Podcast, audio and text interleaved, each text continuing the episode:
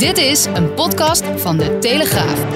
Dat het voor links natuurlijk een heel prettig punt is om op Hoekstra als een soort piñata aan de boom te hangen en daar de stok op te rammen en hopen Ja. dat er snoep uitkomt. En die, dat snoepen zijn dan de zetels. Afhameren met Wouter de Winter. Ja, politiek commentator eh, Wouter de Winter. Eh, ik ben er weer teruggekeerd van mijn virtuele WK Korfbal was het geloof ik. Had jij eh, iets Ja, wat... eh, En je had gewonnen ook, hoorde ik. ja, ik heb, mijn, ik heb mijn enkel En je verslikt. enkel verswikt. Ja, precies. Dus ik zit nu in de tape, maar eh, fris en fruitig genoeg om eh, weer eh, deze podcast met jou eh, te mogen doen. Waar ik natuurlijk heel veel zin in heb. Want ja, het- je houdt niet zo van, van ranglijstjes en zo. Hè? En, maar als je nu zo op 5 maart kijkt, hoe staan de lijsttrekkers ervoor? Is er iemand die er positief en negatief Ja, uitschiet? ja, wij geven nooit cijfers in de krant. Dat, dat laten we aan, aan anderen over. Maar ehm, eh, je ziet natuurlijk wel nu de campagne nog een kleine twee weken duurt. En er wat debatten zijn geweest. Dat er ja, toch al wat winnaars en maar ook al wat teleurstellingen eh, zijn eh, op te tekenen. Ehm, ik denk dat in de debatten wel bleek dat eh, Wilders nog steeds op de oude vertrouwde kracht is. Ik denk dat duidelijk werd dat Sigrid Kaag het eh, beter deed dan verwacht. Eh, verwachtingen waren misschien ook laag gespannen, maar eh, ik denk dat ze boven verwachting heeft eh, gepresteerd. En dat is eh, heel voordelig voor D66, omdat je, je ziet ook wat, wat peilingen positief uitpakken. Eh, en het is altijd handig om in zo'n laatste stadium van de campagne in de, in de lift omhoog te Ja. zitten in plaats van de lift eh, naar beneden. En, en die, die laatste plek is nu, lijkt het een beetje ingenomen door Wopke Hoekstra van het CDA. Waarvan je wel kon merken dat hij nog weinig eh, of eigenlijk geen ervaring had met verkiezingsdebatten. Wat, wat onhandige dingen deed door in de camera te kijken terwijl niemand anders dat deed. Hè. Je zou ook kunnen zeggen, sommige mensen vinden het heel fijn dat ze worden toegesproken. En dat ze eh, door een lijsttrekker een direct een verhaal wordt verteld. In plaats van dat ze als een soort eh, buitenstaander eh, zo'n uitzending eh, volgen. Maar goed, wat ik een beetje terughoor her en der is dat men dat toch wel gek vond. Vergeleken met de rest dan in ieder geval. Nog even los van, van een, een zweet, verdwaald, verdwaald Ja. zweetpareltje. Maar kan een zweetpareltje zetels opleveren of kosten? Ja, het is, dat zou in principe, in principe natuurlijk niet uit moeten maken. Hè? Eh, maar ik weet niet of je nog kan herinneren dat Martijn van Dam ooit bij de Wereld Draait Door Oh, voor het ja. lijsttrekkerschap van de PvdA Ja, ging. En zeker. eh, nou ja, dat was niet een heel erg succes. En dat kwam eigenlijk ook vooral omdat hij zoveel zweette. Ehm, dus je moet daar een beetje mee oppassen. Maar goed, ehm, het ging natuurlijk wel ook om de boodschap. En, en hoe hij eh, eh, functioneerde met de andere eh, lijsttrekkers. Ik had niet het idee dat hij echt onderuit is gegaan. Eh, dat gold overigens ook niet voor Mark Rutte. De minister-president, de VVD-lijsttrekker... die echt vier aan kop gaat in, in echt alle peilingen. Ehm, hij kreeg het even lastig met die mevrouw, die, die Ja. natuurlijk van zich liet horen. Ehm, maar als je kijkt naar hoe de andere lijsttrekkers hem aanvielen, dan hield hij, zoals ik ook ehm, in de duiding mocht zeggen, eh, gewoon de ballen uit de doel. Ja, ja, die vrouw dat was een eh, gedupeerde in de toeslagenaffaire waar hij mee werd geconfronteerd. We gaan het eh, zo meteen uitgebreid over Rutte hebben, want je hebt met Inge Lengton, chef van de parlementaire redactie, een interview met de demissionaire premier eh, gedaan. Eh, we gaan het ook nog heel even kort hebben over Hoeks. We gaan een uitsmijtertje met eh, Sigrid Kaag en we gaan ook praten over Lilian Ploemen, haar interview bij Nieuwsuur en ook een beetje ja, de methodiek die daar dan achter zit met dat je voor de leeuw wordt geworpen met zaken die in het verleden hebben gespeeld. Maar eerst even Rutte. Je had een, een, een interview met hem, zeer spraakmakend, kan ik wel zeggen. Gaat dat allen lezen in den thee? Hè? Wat, wat, ja, er, zitten allerlei elementen in waar we het over kunnen hebben. Het normale, het normaler normaal. Gelul komt er zelfs in eh, eh, naar voren. Eh, het herstelplan gaat het over en links. Wat wil je er eerst even uitpikken, Wouter? Nou, het grootste nieuws is natuurlijk dat nationale herstelplan Ja. waar hij mee de boer op gaat. Ehm, hij zegt daarin in het interview dat hij vreest voor de formatie. Dat hij bang is dat we straks maandenlang weer allemaal lijsttrekkers eh, of ja, partijleiders dan achter gesloten deuren zien, ehm, eh, zich zien verstoppen. Om, om heel lang te onderhandelen over, eh, over een groot, dik regeerakkoord. Omdat dat ongetwijfeld ingewikkeld zal worden. Dat je toch wel vier partijen tenminste nodig zal hebben om eh, eh, om tot een beetje stabiel eh, gedragen kabinet voor de Tweede Kamer te komen. Eh, en hij zegt, ehm, we moeten het anders aanpakken dit keer. We moeten eh, eigenlijk zo snel mogelijk aan de slag voor een nationaal herstelplan. Zodra duidelijk is welke partijen met elkaar gaan onderhandelen, moeten die onmiddellijk niet gaan nadenken over immigratie of veiligheid, maar over eh, de economie en over zorg. En een hard nationaal herstelplan Ja. schrijven. Dat onmiddellijk van kracht kan worden op het moment dat Nederland in wat hij noemt het normalere normaal eh, eh, terechtkomt. Oftewel ehm, een tijd dat hij, hij heeft eigenlijk een beetje over juni, juli dat er wel weer veel mogelijk zal moeten zijn. En dat uh, heel goed duidelijk moet zijn welke uh, ja, steun bijvoorbeeld bedrijven nog moeten krijgen om te zorgen dat zij weer op kunnen krabbelen na al die stilstand van, de afgelopen, ja. van het afgelopen jaar. Of op dat moment dan al meer dan een jaar natuurlijk. En um, nou, dat is op zich een heel interessant plan, omdat hij eigenlijk al vooruitloopt op de formatie. En ook natuurlijk ook wel denkt dat hij daar zelf een belangrijke rol in, zal spelen. Als, als toch de, Ehm, de leidende partij, als we nu de peilingen mogen geloven. En daarom is het ook heel relevant wat hij daarover zegt, omdat hij wat dat betreft uh, niet alleen een inkijkje geeft in wat er na uh, de verkiezingsdag gaat gebeuren. Maar ook dat hij het nu lanceert met de bedoeling om ook een uitstraling bij hm. mensen uh, te wekken. Van kijk eens, ik, ik sta toch een beetje boven de partijen. Ik leid het land en ik eh, heb nu een belangrijk plan om te zorgen hoe wij straks weer na de verkiezingen uh, het land uh, weer uh, verder uit die crisis kunnen trekken. Ja, het is heel slim. Want toen ik het ook las, dacht ik van ja, welke kiezer zit er nou eigenlijk op te wachten dat we na die verkiezingen in die coronacrisis, waarin we gewoon snelle maatregelen willen, daadkracht. Dat, dat je inderdaad twee, drie maanden naar ja. die formatie zit te kijken. Ja. Daar zit natuurlijk eigenlijk niemand op te wachten. Nee, en dat, dat, dat hebben ze dus slim bedacht bij, bij de VVD. Dat um, er een gevoel van urgentie van uitgaat. Dat, dat hij met zo'n plan komt. Uh, hij zegt er overigens ook bij dat het niet alleen maar aan die formerende partijen is om zo'n plan te maken. Hij zegt. Zij maken min of meer dat geraamte, dat, dat eerste hoofdstuk van het regeerakkoord. En gaan dan vervolgens naar de Tweede Kamer ermee. Uh, en als ze een beetje het slim aanpakken, denken ze aan de formatietafel al over datgene wat er ook in andere partijen aan ideeën de afgelopen tijd is gekomen. Neem je dat mee in dat plan, zodat het ook een breed draagvlak in de Tweede Kamer krijgt. Eigenlijk hetzelfde brede draagvlak als uh, de VVD uh, samen met de andere coalitiepartijen van de Tweede Kamer kreeg op het moment dat het kabinet viel en men toch missionair de coronacrisis zou, zou willen aanpakken. En um, nou ja, hij noemt ook een aantal voorbeelden van partijen. En dat is echt niet alleen maar VVD, CDA, maar ook de PvdA komt, uh, komt erin voor. Ook een plan van de, van de PVV noemt hij.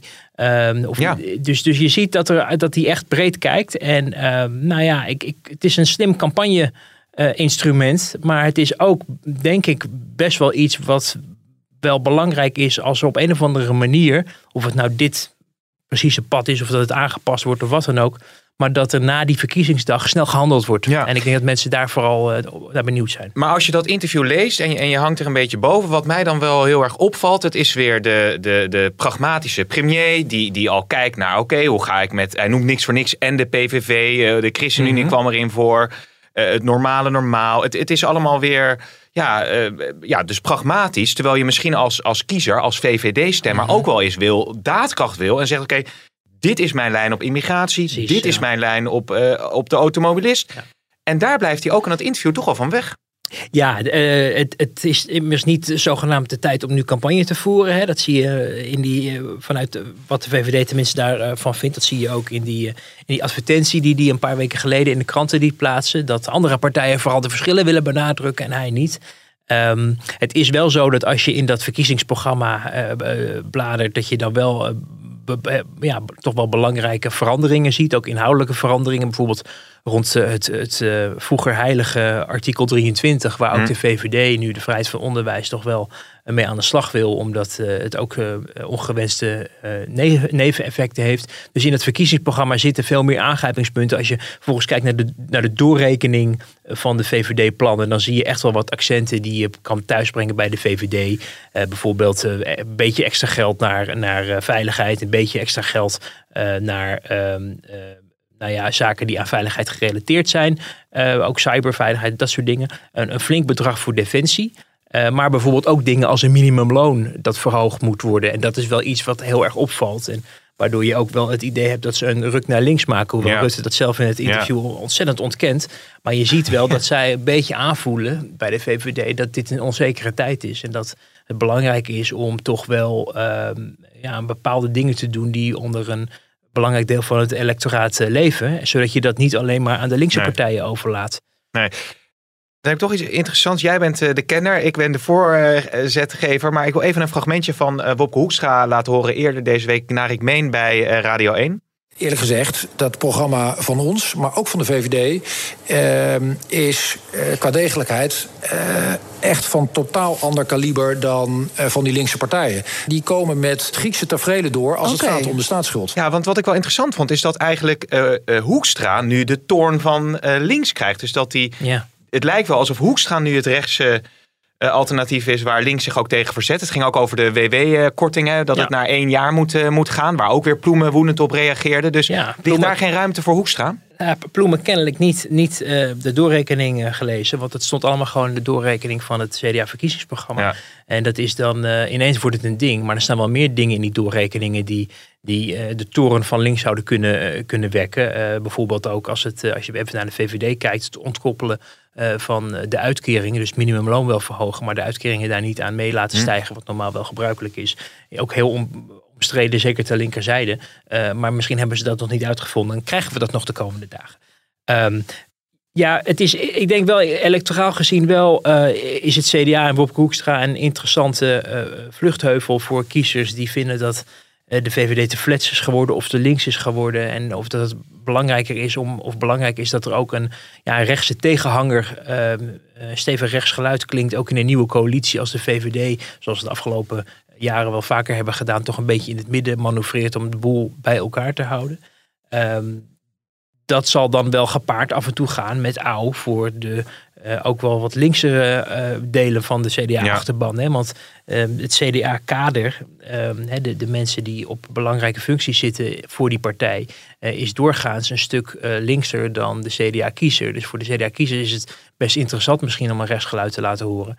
Ehm, in die partij, bijvoorbeeld als het om asielbeleid ging, zag je de afgelopen jaren dat mensen zich eh, ja, snel in Den Haag melden als er, als er een, een verdrietig verhaal te vertellen valt ehm, over dat asielbeleid. Ehm, dus het is wel een interessante optie voor, eh, voor eh, Wopke Hoekstra om eh, toch een beetje aan de rechterkant eh, te hangen. Eh, ik hoorde vanochtend, eh, vrijdagochtend, eh, meneer Borslap Ja. op de radio, de, de, eigenlijk de, de, de, de, de commissievoorzitter die de hervorming van eh, de arbeidsmarkt ehm, ehm, ja, heeft opgeschreven voor het kabinet. En die was eigenlijk helemaal niet zo negatief over ook dit plan, maar ook de andere plannen. Hij zei wel van je moet er niet één ding uitpikken en de rest niet doen. Eh, Maar hij zegt in een, in een groter geheel, waarin verschillende partijen de voor hen belangrijke punten inbrengen, kan je best een, een, ja, een, een, een een compleet pakket hebben over hoe je binnenkort met die arbeidsmarkt moet omgaan. Dus of, of, of het nou echt allemaal zo dramatisch zal aflopen als je nu een beetje leest in de reacties op dat het CDA dit bepleit. eh, dat waag ik te betwijfelen. Er moet echt iets gebeuren met die arbeidsmarkt. En dat weten de verschillende partijen ook. En er zal misschien ook iets aan de WWW, aan de WW eh, gesleuteld moeten worden. Het lastige alleen voor Hoekstra is nu dat dat in deze tijd met een ja, toch hele ehm, eh, ook wat onzekere tijd. En, en we natuurlijk niet weten wat er gaat gebeuren met, eh, met de werkloosheid en, en, en de economie de komende maanden of jaar of jaren. eh, dat het voor links natuurlijk een heel prettig punt is om, om Wopke Hoekstra als een soort piñata aan de boom te hangen en daar met een stok op te rammen en hopen Ja. dat er snoep uitkomt. En die, dat snoepen zijn dan de zetels. En ik heb niet het idee dat er bij het CDA nog heel veel zetels te halen vielen. Maar Nee, er wordt heel hard Nou ja. eh, geramd op de piñata. Mooie, mooie beeldspraak. Ja, dat heb ik eh, ooit ge- geleerd uit. eh, ik, heb, ik heb een jaar in Californië gewoond. En dat is heel dicht bij de Mexicaanse grens. En dan heb je af en toe dat soort invloeden. Net als Ja, ik nee, toen ja, toen, de, toen mijn de eh, burrito en de zoontje jarig was, quesadilla. hebben we ook een piñata opgehangen. Ach. Ja, dus dat is, eh, Ach, dat is dan hartstikke leuk. Maar dat geheel eh, terzijde. Ja, dan wel één. Ja. Heb je het zelf wel eens gedaan? Elke luisteraar die wacht, waar, waar blijft de terzijde? En dit was hem, dames en Dit heren. is de Je terzijde. Maar uitschakelen. jij begint met die piñata. Hè? Dan ga ik er weer op, eh, dan ga Ja. ik er weer op door. Ehm, wat ik heel opvallend vond aan het interview. Het was eigenlijk een... Ja, Rutte deed het zoals je van Rutte verwacht eigenlijk. Hè? Een beetje meebuigen. Hij probeerde zich zo door dat interview heen te fietsen. Ondanks eh, de, de scherpe voorzetjes en vragen die werden gesteld. Totdat het ging over die toeslagenaffaire. Toen kreeg je hem wel eh, op de kast. Hè? Ja. Toen was hij wel vinnig. Want dat Ja. noemde hij dus eigenlijk gelul. Alsof het zo is. Nou, die toeslagenaffaire die parkeren we even en we gaan weer door. Ja, eh, in zo'n interview probeer je, en dat hebben we ook met de eerste vraag gedaan, maar dat moeten de mensen zelf maar even uitvinden als ze het interview lezen. Eh, maar je, ik, ik heb de man al, dat zeiden we ook na afloop van, ik denk voor dit soort interviews inmiddels al een keer of twintig voor de Telegraaf geïnterviewd. En ehm, het is best een uitdaging om eh, een nieuwe invalshoek te verzinnen of om iemand die zo geroutineerd is Ja. in het geven van interviews of persconferenties eh, en al zo lang op het hoogste niveau aan het voetballen is, om die nog enigszins uit balans te brengen. Dus dat probeer je dan en soms lukt dat wel en soms lukt dat niet. Merkte nu wel dat er af en toe wel dingen gebeurden die hij niet had verwacht. Waardoor je hem ook wel naar Caroline, die ook in de, in de kamer zat, zag kijken. Caroline, ja. Dus, ehm, dus nou ja, dat, dat lukte dit keer denk ik iets beter dan, dan in, in sommige andere interviews eh, die je her en der ziet of die ik ook wel eens heb gemaakt. Maar ehm, inderdaad, één ding, als je maar lang genoeg eh, ja, iets voor de voeten ge- gooit, dan gaan sommige politici, en ook hij gelukkig, toch nog een beetje uit hun rol vallen. En dan laat hij zich ontvallen dat hij het maar gelul vindt dat mensen veronderstellen dat het hem niks doet Ja. wat er in die toeslagaffaire is gebeurd. En ehm, dan heeft hij dus even een moment van, van, eh, van, eh, eh, ja, van, van zwakte of niet premierwaardig Waardig, of ja. zo. Ja. Maar je ziet eindelijk toch wel weer een beetje een echt mens. Althans, zo laat hij zich eh, zien. Ehm, van iemand die, die, die wel zegt, eh, die ook een beetje in, in, in, in, in- een beetje wanhopig zei van ja, wat verwacht je dan eigenlijk van mij op het moment dat ik die gesprekken heb? Moet ik dan eh, gaan huilen thuis over wat er allemaal voor ergs Nou, is gebeurd? ja. Of moet ik gewoon Ja. de premier zijn die eigenlijk gaat proberen om dingen op te lossen? Nou, wat ik wel interessant vond, want je had natuurlijk die vrouw bij die toeslagenaffaire, die één op één. En misschien dat jij daar eh, wat dieper op in kan gaan, want dat werd dan hè, in de media snel, nou geweldig. En die vrouw die staat er tegenover Rutte en het gaat scherp. Maar eh, Rutte zei ook in die confrontatie van, nou, we hebben elkaar onlangs gesproken en we spreken elkaar eh, volgende maand of deze maand spreken we elkaar weer. Het lijkt me heel moeilijk als eh, premier, als je daadwerkelijk met die groep mensen uren in het katshuis zit, twee weken voor zo'n confrontatie. En dan word je opnieuw tegenover die vrouw gezegd, die dan allerlei dingen zegt. Ja. Van, nou, u, als u het volgend jaar niet heeft opgelost, dan moet u aftreden. Ja, hoe moet je. Wat gaat Nou u ja, dan dat, doen? Dat sowieso even, dat als eerste, maar misschien maar even de koe bij de horens vatten.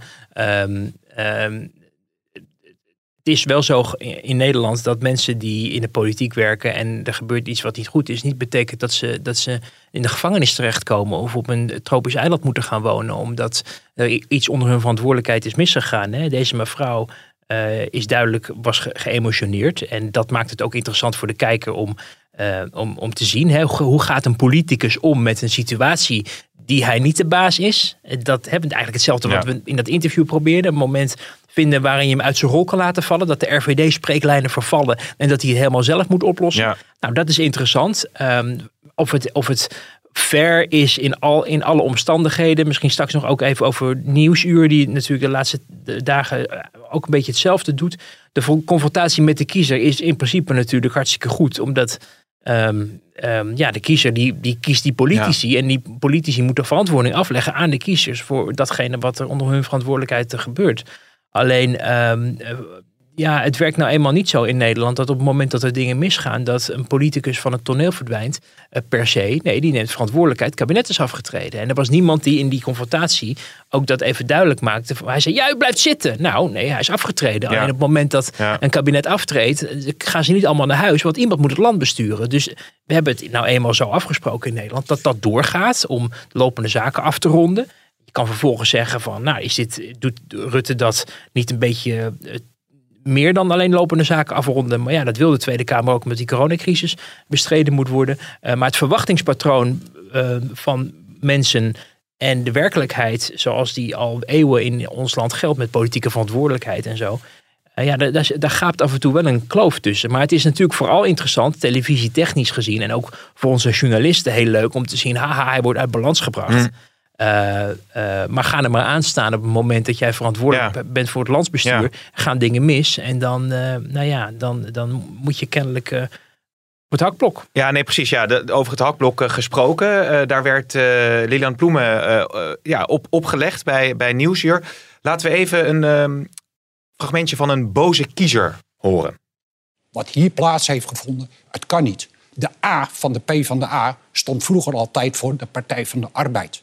Toen het minder werd met de Partij van de Arbeid, werd de A werd de armoe. Ik zal u heel eerlijk zeggen, en het is niet persoonlijk bedoeld, maar de A staat voor mij nu op dit moment voor asociaal. En het meest hypocriete vind ik, mevrouw Ploemen, is dat ze nu drie weken terug, wat wordt er gesuggereerd in de Tweede Kamer, op advies van het CDA en de SP willen ze de sociale werkplaatsen willen ze weer openen. En wat zie ik tot mijn stomme verbazing? De hele Tweede Kamer is weer voor. Dus ook de PvdA. Dan zeg ik, hoe hypocriet kan je zijn? Ja, Het, was een, het was een uitzending die in ieder geval terugkijken waard is voor de mensen die dat uh, hebben gemist. Ja, ja. Maar, maar duidt dat is ook wat er met Liliane Ploemen nou, gebeurde je, je die ziet, je ziet, je ziet uh, ik denk eerst even inhoudelijk op het punt wat gemaakt wordt. Hier wordt Liliane Ploemen dus aangevallen op een beslissing die is genomen in 2012. Toen het regeerakkoord voor Rutte 2 werd eh, samengesteld. En men ook over die sociale werkplaatsen in de tijd van crisis. Je moet dingen steeds in perspectief blijven zien. Dit is iets wat besloten is door, niet door Liliane Ploemen. Die is wel mede verantwoordelijk geweest uiteindelijk voor de uitvoering daarvan in het kabinet. Uh, maar ze was minister voor ontwikkelingssamenwerking. Dit ging over sociale zaken. Asje, Kleinsma, die hebben er wel een handtekening onder gezet. 2012, inmiddels is 2021, dus, dus negen jaar geleden. Dus Ploemen moet nu verantwoording afleggen voor iets wat negen jaar geleden door Diederik Samson, Mark Rutte, uh, uh, Jeroen Dijsselbloem en Halbe Zijlstra uh, is, was het Halbe Zijlstra? Nee, Step Blok was het destijds, mm. als ik het goed heb, um, is bedacht. Nou, um, dat, dat is bijna onwinbaar, zo'n zo'n confrontatie. En dat dan vervolgens mensen spijt hebben van die keuzes, ook in, in de PvdA, dat mogen duidelijk zijn. Maar je ziet dus in die confrontatie van gisteren, maar ook van de afgelopen dagen, het is wel leuk en amusant om echt ongefilterd en met gestrekt been mensen echt woedend te zien uitvaren tegen ja, een politie. Partij van de Dieren was ook een aanrader ja, om even was een mevrouw ja, die was zo boos dat, dat de Partij van de Dieren zich om mensen durfde te bekommeren. En niet alleen maar voor de dieren er was. Nu zou je zeggen, als je de naam van die partij hoort, kan je je daar wel wat bij voorstellen. Maar Um, het, het, was zo van iedere realiteit losgezongen, als je het mij vraagt. Ja. Wat die mevrouw verwachtte van die politica, ja. in dit geval Esther Ouwehand. Dat ik wel echt dacht van ja, hoe, hoe, uh, hoe, hoe, hoe, kan je, hoe kan je je hier uitredden? En wat is de volgende stap? Hè? We hebben ongetwijfeld binnenkort Sigrid Kaag van D66. Uh, ik weet niet, straks komt er misschien een boze witte hetero man die daar zit en zegt... het gaat alleen maar over transgenders en homo's tegenwoordig bij ja. Nou ja, dat zag je bij de PvdA eigenlijk al een beetje, hè? Dat, er, dat, dat, dat de laatste boze kiezer. Die, dat ging over dat diver, diversiteitsdenken. Ja. Dus daar werd Ploemen al op, uh, op aangesproken. Van ja. ja. is het niet allemaal wel heel erg veel de focus op die diversiteit? Wat op zich best een interessant punt was. Maar dat was, vond ik, een wat minder heftige ja, dat, verwijtkanon. Ja. Uh, dan we die eerste spreker hoorden zeggen. Of inderdaad bij Esther Ouwehand. Uh, of bij wat andere partijen ook. En misschien de komende dagen ook. Dat mensen zijn kennelijk zo boos. Ja, en worden echt geselecteerd op, op, op zo'n absurde. Uh, ja. ja, maar, maar ook. Bedoel, ik vind, even nogmaals, het is heel goed dat mensen verantwoording afleggen. En die man was misschien wel uh, terecht uh, teleurgesteld in zijn partij, de P van de A. Want het ging geloof ik over zijn kinderen die ook op de sociale werkplaats terecht waren gekomen en weer begeleid moesten ja. worden naar werk. Dus, dus zat, zat wel echt het zijn drama's. Het zijn drama's, alleen uh, wat ontbreekt in die confrontaties is de ruimte voor nuance, maar ook de ruimte om uit te leggen uh, uh, hoe ingewikkeld het vak van een politicus is. Als ik dat even um, ja. mag, ja, misschien dat sommige luisteraars denken, wat, wat zegt hij nou? Maar um, een politicus, het is een vak en je moet voortdurend allerlei belangen afwegen. En je hebt op een gegeven moment heb je ook heel beperkt geld of geen geld. Je moet ergens geld vandaan halen. En dan moet je hele moeilijke keuzes maken. Daar vallen mensen door, uh, komen daardoor in de ellende. En als politicus moet je een afweging maken of dat aanvaardbaar is vergeleken met het, ja. uh, met het hogere doel wat je beoogt. En dat gaat niet altijd goed en je moet er ook verandering voor afleggen. Maar hoe moeilijk dat werk is, ga er maar aan staan. Ja. En dat vind ik wel een beetje ontbreken bij deze jacuses uh, die je uh, de afgelopen ja. dagen en, over je heen krijgt. En wat misschien ook wel interessant is, maar dat voert misschien wat ver. Maar als je het hebt over die boze kiezer of over die vrouw in die toeslagenaffaire of ook die vrouw die Wilders uh, aanviel. Het, het, zijn niet passanten die, uh, in, dat kan ik niet voor elk geval uh, beoordelen, maar het zijn niet in alle gevallen in ieder geval passanten die toevallig voorbij lopen. Het zijn mm -hmm. ook mensen die in eerdere instanties al hun woede of frustratie hebben mm -hmm. geuit. Ja, misschien ja. wel bij congressen, misschien wel in de media al. Ja. Dus die zijn ook tot de tanden toe gewapend uh, om, om dus die boze kiezer te spelen. Z zeker. En vergis je niet, het zijn niet altijd alleen maar mensen die op televisie, nu in deze coronatijd gebeurt dat wel, maar ik, ik kom ook nog veel op partijcongressen van voor de coronacrisis. En daar zie je ook uh, vaak, en ook vaak dezelfde mensen, na de interruptiemicrofoon, schande spreken van dit of dat. En als je dan om je heen kijkt in zo'n partij en met mensen spreekt, dan, dan hoor je ook hele andere geluiden. Alleen de mensen die zich laten horen, die ja. trekken de aandacht. Ja. Maar reken maar dat er ook een heleboel kiezers um, natuurlijk af en toe wel hun bedenking hebben, maar niet het idee hebben dat de, uh, de leider elke, elke maand op de brandstapel gelegd moet worden. Dus je moet het ook een beetje in perspectief proberen te zien. Maar goed, spectaculaire ehm, televisie eh, levert het, eh, levert het wel op. Ehm, eh, dus Nou. ik snap het ook wel weer vanuit de televisiemakers.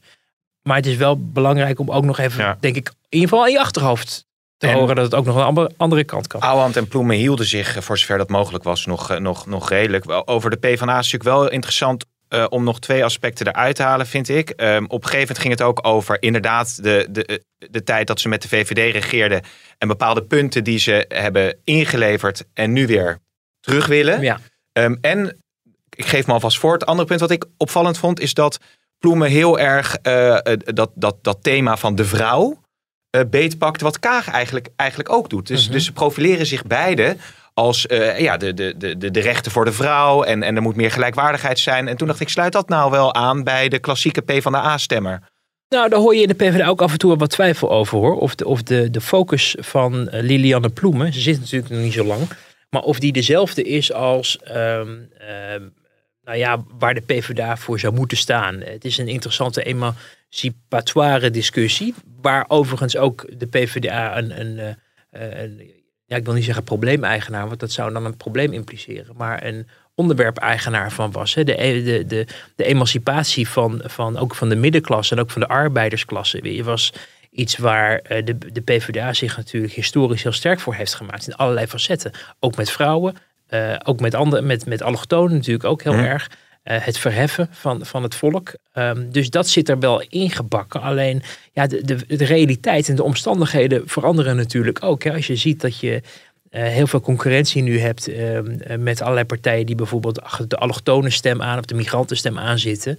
Eh, en de PvdA wat slechte ervaringen daar zelf ook mee heeft. Hè? Het verstrek van de Kuzu en Usturk en al het gedoe wat daarmee mee gepaard ging.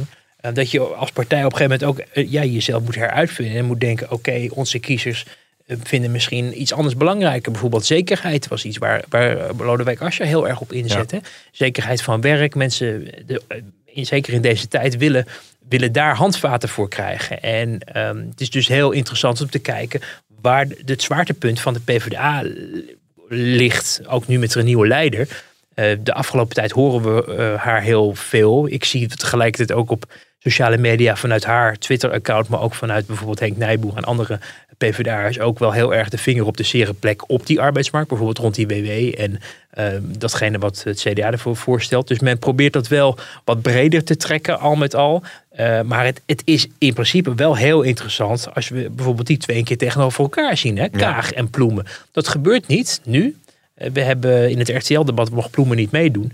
Eh, ik hoop dat we in de komende weken bijvoorbeeld bij de talkshows nog een confrontatie zien. Zodat mensen ook, ik denk ook dat het voor de- potentiële kiezersgroepen van deze twee dames heel Ja. interessant kan zijn. Om te kijken waar zitten nou de verschillen. Waarom zou je op de PvdA moeten stemmen, niet op D66 of omgekeerd? Hm. Ehm, ik mis tot nu toe in de campagne dat soort ja, confrontaties van mensen die ook electoraal in elkaars vaarwater Ja. bivakeren. Dat zie je eigenlijk nauwelijks nog. Nee, ik weet niet wie bij Pauw tegenover. Ik weet in ieder geval dat het Wilders Rutte is. Ik weet niet wie er verder tegenover elkaar worden gezet in de aanloop naar de ik dacht verkiezingen. Hoekstra Klaver, maar, Oké, eh, maar dat, ik hoop eh, dan op, op Kaag Ploemen bijvoorbeeld. Ja. Omdat, omdat, en, ja, je, wil, je wil toch, eh, hou ik maar, maar misschien is het beroepsdeformatie, maar ehm, je wil toch een beetje confrontatie zien tussen mensen die ehm, ja, ook in een beetje in dezelfde electorale vijver eh, ja. vissen, zodat je verschillen kan zien eh, tussen de verschillende aanpakken. Ja, laten we dat, eh, dat laatste punt van dat eh, weggeven en weer terugpakken, hoeven we denk ik niet uitgebreid te bespreken. Want dat, dat viel ook allemaal in dat, in dat eh, eh,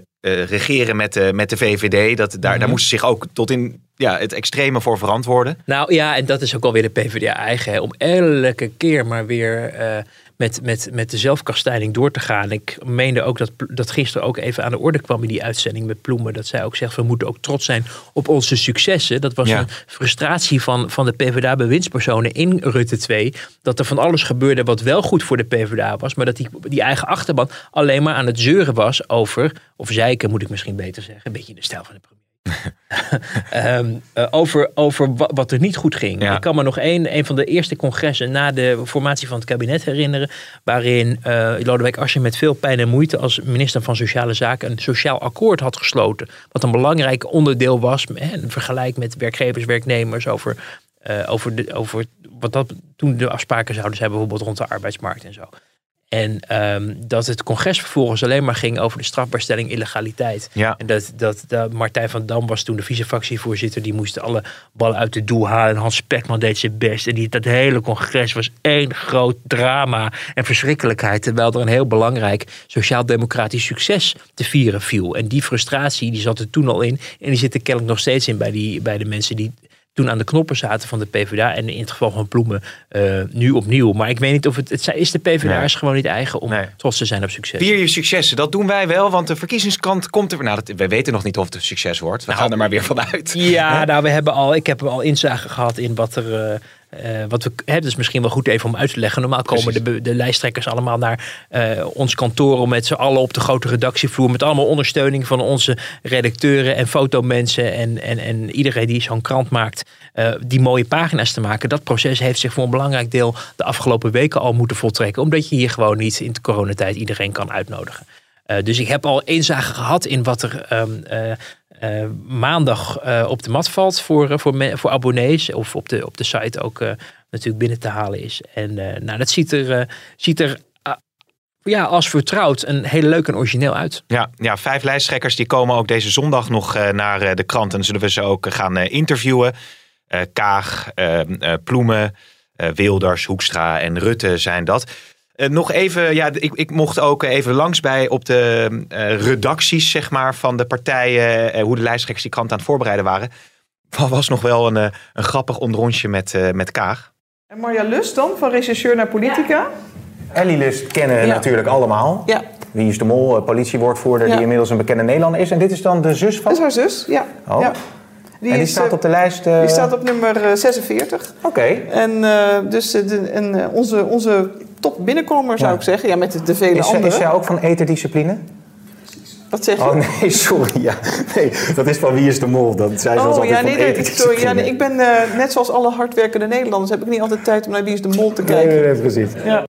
Ja, wordt allemaal vervolgd. Ik moest er ben je toch ook filijn, ja, nee, maar, Die arme was, nee, vrouw nee, nee, heeft geen idee waar je het over hebt. Nee, ja, nee, Wie is de mol? Nou, ja, nee, Ze dat... werkt hard, daar kijk je daar niet naar. Nee, nee, nee, maar ik moest er in die zin wel heel erg om lachen. Want wat je dan ziet bij al die uh, redacties is van... nou, uh, bij D6 hebben ze daar met name een handje van... om uh, opvallende Kamerleden of aspirant-Kamerleden... of mensen die op de lijst staan te presenteren. Van kijk wat een mooie lijst. We hebben de zus van Ellie Lus. En ze hebben ook geloof ik een oud profvoetbalster of... Mm -hmm op de lijst. Maar ja, als je daar dan eigenlijk over doorvraagt, dan, dan zie je van ja, wat heeft Sigrid Kaag met een profvoetbalster of met Ellie Lust? Nou, en zeker wat hier vooral natuurlijk uh, belangrijk is, om de vermelding dat ze op inderdaad plaats, ik geloof 46 ja. staat. Um, ja, er moet wel iets heel spannends gaan gebeuren in een campagne. Wil dat een verkiesbare plek worden? Of op een doorschuifplek? Dat op het moment dat mensen het kabinet ingaan, dat er weer wat plek komt op in die, in die Kamerfractie.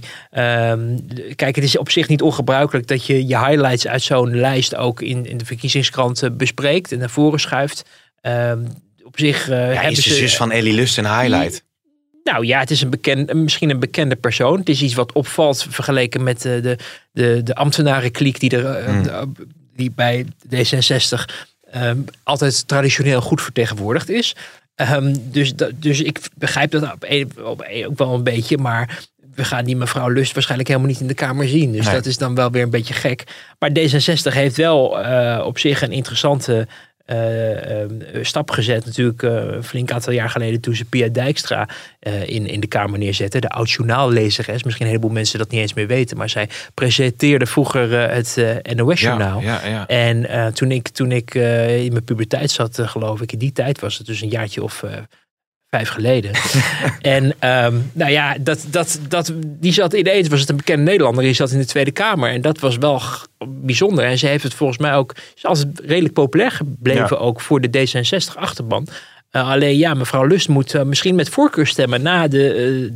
Uh, dat zou natuurlijk wel kunnen. Hè? Dat na die verkiezingskrant, als ze is uitgelicht van hé, hey, dit is de zus van Ellie Lust. Dat ja, mensen dan op ja, haar gaan stemmen. Ja, dat, dat, zou kunnen. Nou, dat, dat zou kan, kunnen. Nou, ik weet niet of die kans, kans heel groot is. Maar we zullen dat afwachten. Te kijken wat de impact van de verkiezingskrant is. Ik weet niet of we al lang in de bonusminuten zitten.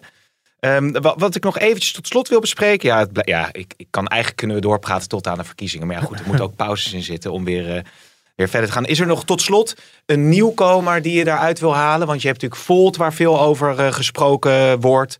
Uh, ja, ik wil, ja, eentje. Volt wordt, daar wordt inderdaad uh, over gesproken. En het zou best kunnen dat die zomaar één, misschien twee zetels halen. Want ze krijgen wel veel um, aandacht. En ik heb ook het idee dat.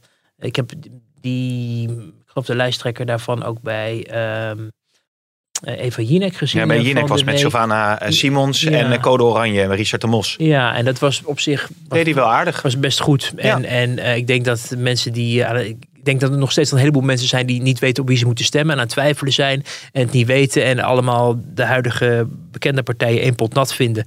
Omdat ze in het coronabeleid op Vorm voor Democratie en enigszins de PVV, maar eigenlijk voor de rest allemaal uh, steeds uh, steunen wat er is voorgesteld door het kabinet. Uh, dus dat mensen denken van nou ja, misschien is het tijd om eens een, een andere stem uit te brengen. Dus dat kan in het voordeel werken van die kleinere partijen. Uh, maar eentje die ik er nog even uitpik, die uh, is toch dat ja 21. Hè? Want daar er zit dus Joost Eertmans in en uh, Annabel Nanninga is dus de lijstduwer. maar um, ja 21 heeft in de Senaat al een flink aantal zetels, ik geloof acht zelfs, vanwege het feit dat zij uit die club zijn gestapt van de Forum voor Democratie naar die, naar die breuk. En dat kan interessant worden, want dat zijn belangrijke zetels voor voorstellen van het kabinet. Dus dan kan je uh, heel beperkt uh, misschien in de Tweede Kamer vertegenwoordigd zijn. Maar voor die senaatzetels kan het heel interessant zijn om ook in je kabinetsvoorstellen uh, te kijken of die partij wil aanhaken. Uh, als er bijvoorbeeld geen meerderheid voor dingen zijn of er iets van gedoogsteun moet worden geleverd of wat dan ook of straks brede steun uh, voor, voor een nationaal herstelplan, als dat er inderdaad gaat komen, wat, wat Rutte wil. Dus dat wordt een, een interessante politieke speler uh, voor de Senaat in ieder geval. Ja. Uh, en voor het toekomstige kabinet ook. Ook al zijn ze misschien in de Tweede Kamer niet zo ontzettend groot of misschien non-existent. Nee, en Eertmans heeft ook al gezegd volgens mij dat hij zich als het, het, de, de, de rechtse partij wil profileren die ook ja, daadwerkelijk die verantwoordelijkheid om mee te regeren of mee te beslissen ja, wil dragen. Omdat misschien de, de, de PVV uh, eh, natuurlijk mhm. wordt uitgesloten in veel gevallen. En Forum voor Democratie ook nog maar de vraag is hoe dat verder gaat. Ja, en ik, ik weet niet of het tot regeringsverantwoordelijkheid zal komen. Ik denk dat daar uh, uh, de gevestigde partijen, zoals ik ze maar even zal noemen, hun, hun, hun bekomst wel hebben gehad van experimenten. Ja. Eerst met, met de LPF en later ook met de PVV. Um, er zijn ook mensen die zeggen je moet ze altijd mee laten doen als ze veel winnen. Want dan zien kiezen ze ook snel dat als, het, als ze niks laten zien, dat het ook een luchtballon was. Uh, maar je merkt wel wat terughoudendheid nu om, heel, om hele nieuwe avonturen te beginnen. Zeker in deze tijd qua kabinetsverantwoordelijkheid. Dus ik denk dat het daar um, nog iets te vroeg voor is om dat te veronderstellen dat dat ook gaat gebeuren. Uh, maar ik denk wel dat je rekening uh, moet houden met die senaatzetels. En dat nou ja, het best zo kan zijn dat we daar af en toe ministers op de gang tegenkomen. Als ze inderdaad in ja. de Tweede Kamer ja. komen. Um, die om steun zullen vragen. Boeiend, boeiend. Uh, hebben, we nog, hebben we nog een afrondende opmerking? Nou ja, we hebben volgende week natuurlijk weer een persconferentie. Zeker, van, ja, nou, van, we het helemaal niet over gehad. Ja, van het kabinet. Maandag en, inderdaad. nou, Rutte heeft alweer gezegd dat het allemaal somber is. Maar dat is iets wat hij wel vaker heeft gedaan. Tot ook irritatie van coalitiepartijen. Omdat ze dachten, ja, weet je, jij gaat, loopt al vooruit op de beraadslagingen erover. Mm. We hebben nog geen uh, cijfers van het OMT. We hebben nog niet in het katshuis overlegd. Um, uh, bovendien, als je dan vervolgens op zo'n persconferentie meer ruimte biedt dan de somberheid waar je eerder mee komt, dan is het net alsof je iets goeds doet. Wat natuurlijk ook alweer leuk is richting verkiezingen. Hè, het viel toch mee. Ja, ja, Hier heb je een kruimelkiezer. Je mag, je mag, je mag uh, vier uur van tevoren uh, afspraak maken om tien minuten te gaan winkelen. Weet je, dat is toch als een versoepeling verkocht. Maar het is natuurlijk echt, echt nou ja, kruimelwerk. Uh, hoewel ik, ga, ik ga wel. Uh, jij bent naar de kapper geweest en ik ga straks. Dus ik of ja, een klikt en shop. Of wat is het? Oh, Connect en shop. Nee, ik weet niet, maar ik ga in ieder geval zaterdag ergens even naartoe. Nieuw, nieuwe korfbalspullen kopen. Nieuw, nieuw korfbalsetje. Ja, ja, ja, ja precies, dat dacht ik al. Nou, ik ga straks naar de kapper, dus dat is. Oh, dan gaat het, mijn, le, mijn Amerikaans lesbische matje er eindelijk af. Dus dat is iets waar we natuurlijk naar uitkijken. Dat zou worden. Ja, maar um, nee, het, het is um, um, wel interessant natuurlijk, omdat het denk ik de laatste persconferentie wordt voor de verkiezingen. En het kabinet een inkijkje moet geven in wat er gaat gebeuren met de avondklok. Of er nog iets extra's mogelijk ja. is voor, voor scholen. Uh, terrassen, uh, de druk loopt wel op. Maar tot nu toe probeert het, het kabinet dat enigszins te parkeren door uh, te zeggen, we gaan met Koninklijke Horeca Nederland in gesprek. En allemaal, weer allemaal ministers en bewindspersonen die, die kant op te sturen om maar met ze in gesprek te blijven. Zodat ze niet uh, actie gaan voeren mm. en, en, en de boel verstoren. Um, dus dat zijn van die Haagse trucjes die ik langzamerhand wel een beetje begin te herkennen. Ehm, dus dat is, dat is één ding. Ehm, er moet natuurlijk ook het een en ander over de vakantie uh, en over de, de periode na maart gezegd worden. Hè? Want er is een negatief reisadvies advies voor de hele wereld afgekondigd tot en met 31 maart. Ga niet op reis. Hm. Uh, op een gegeven moment wil je wel gaan boeken als je denkt dat het wel weer uh, gaat kunnen. En je hoort natuurlijk nu dat er wel in april we toch al behoorlijke stappen kunnen zetten. Mei naar juni, juli als een normale normaal. Ja, daar was de jong ook opvallend positief over. Ja, wanneer, ja precies. Waarvan ik ook weer dacht van, oh, daar ga ik heb de kop alweer uh, in mijn nou, hoofd Hij gaf wel heel duidelijk een disclaimer erbij van, ja, ja, beloof niks. Maar dit was eigenlijk best goed nieuws. Beter nieuws dan we verwacht hadden. En dat betekent dat het wel begint te kriebelen voor die vakanties. Dus je kan als kabinet ook niet het tot twee weken voor juli laten aankomen. En zeggen, oh ja, nu mag u op vakantie. Ook niet naar die hele toeristensector toe natuurlijk. Want die willen ook op een gegeven moment weer boekingen uh, kunnen maken. Wordt allemaal vervolgd. Wij spreken elkaar eh, binnenkort weer. We gaan nu nog even verder kijken naar hoe die verkiezingskranten er allemaal uh, uitzien. Zo is dat. tot de volgende, Wouter. Dankjewel.